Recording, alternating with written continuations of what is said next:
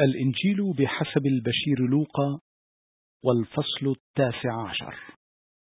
ثم دخل أريحة واجتاز فيها.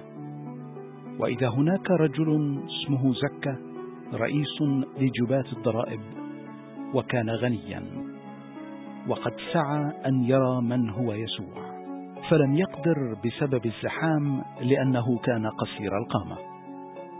فتقدم راكضا وتسلق شجرة جميز لعله يرى يسوع فقد كان سيمر من هناك. فلما وصل يسوع إلى ذلك المكان رفع نظره ورآه فقال له يا زكا أسرع وانزل لأنه لابد أن أقيم اليوم في بيتك. فأسرع ونزل واستقبله بفرح. فلما رأى الجميع ذلك تذمروا قائلين قد دخل ليبيت عند رجل خاطئ. ولكن زكى وقف وقال للرب يا رب ها أنا أعطي نصف أموالي للفقراء وإن كنت قد اغتصبت شيئا من أحد أرد له أربعة أضعاف. فقال له يسوع اليوم تم الخلاص لهذا البيت إذ هو أيضا ابن إبراهيم. فأن ابن الإنسان قد جاء ليبحث عن الهالكين ويخلصهم.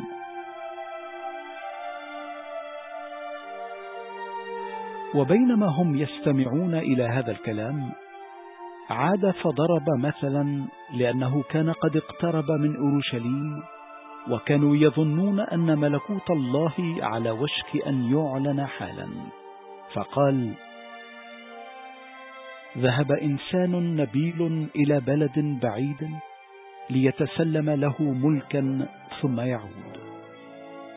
فاستدعى عبيده العشرة وأودعهم عشر وزنات وقال لهم تاجروا إلى أن أعود ولكن أهل بلده كانوا يبغضونه. فأرسلوا في إثره وفدا قائلين لا نريد أن يملك هذا علينا. ولدى عودته بعدما تسلم الملك. أمر أن يدعى إليه هؤلاء العبيد الذين أودعهم المال ليعرف ما ربحه كل واحد منهم بتجارته. فتقدم الأول قائلا يا سيد إن وزنتك ربحت عشر وزنات.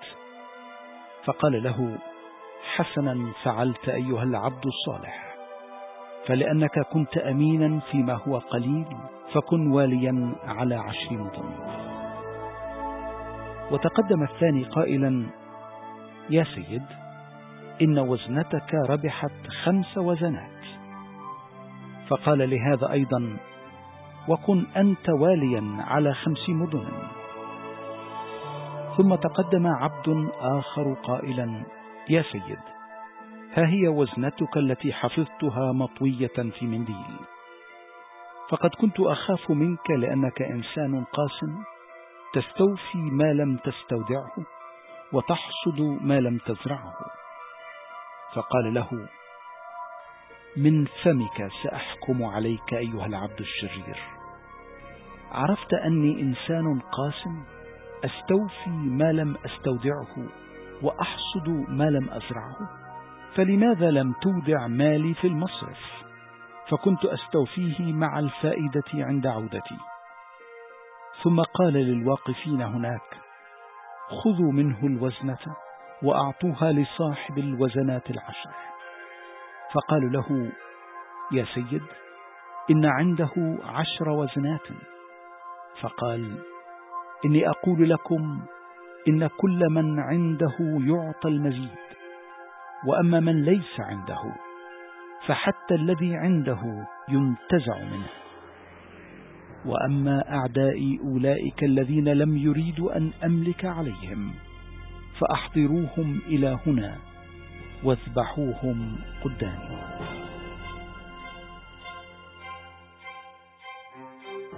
وبعدما قال هذا الكلام تقدم صاعدا إلى أورشليم. ولما اقترب من بيت فاجي وبيت عنية عند الجبل المعروف بجبل الزيتون أرسل اثنين من تلاميذه قائلا اذهبا إلى القرية المقابلة لكما وعندما تدخلانها تجدان جحشا مربوطا لم يركب عليه أحد من الناس قط فحل رباطه وأحضراه إلى هنا. وإن سألكما أحد لماذا تحلان رباطه؟ فقولا له هكذا لأن الرب بحاجة إليه. فذهب التلميذان اللذان أرسلا في طريقهما ووجدا كما قال الرب لهما. وفيما كانا يحلان رباط الجحش؟ سألهما أصحابه لماذا تحلان رباط الجحش؟ فقالا لأن الرب بحاجة إليه. ثم أحضراه إلى يسوع ووضعا ثيابهما على الجحش وأركبا يسوع. وبينما هو سائر أخذوا يفرشون الطريق بثيابهم ولما اقترب من أورشليم إذ وصل إلى منحدر جبل الزيتون أخذ جماعة التلاميذ يهتفون جميعا بفرح مسبحين الله بصوت عال على جميع المعجزات التي شاهدوها فيقولون مبارك الملك الآتي باسم الرب سلام في السماء ومجد في الأعالي. ولكن بعض الفريسيين من الجمع قالوا له يا معلم اسجر تلاميذك. فأجابهم قائلا أقول لكم إن سكت هؤلاء هتفت الحجارة. ولما اقترب ورأى المدينة بكى عليها قائلا ليتك أنت أيضا في يومك هذا. عرفت ما فيه سلامك. ولكن ذلك محجوب الآن عن عينيك. فستأتي عليك أيام يحاصرك فيها أعداؤك بالمتاريس ويطبقون عليك. ويشددون عليك الحصار من كل جهة. ويهدمونك على أبنائك الذين فيك فلا يتركون فيك حجرا فوق حجر لأنك لم تعرفي وقت افتقاد الله لك.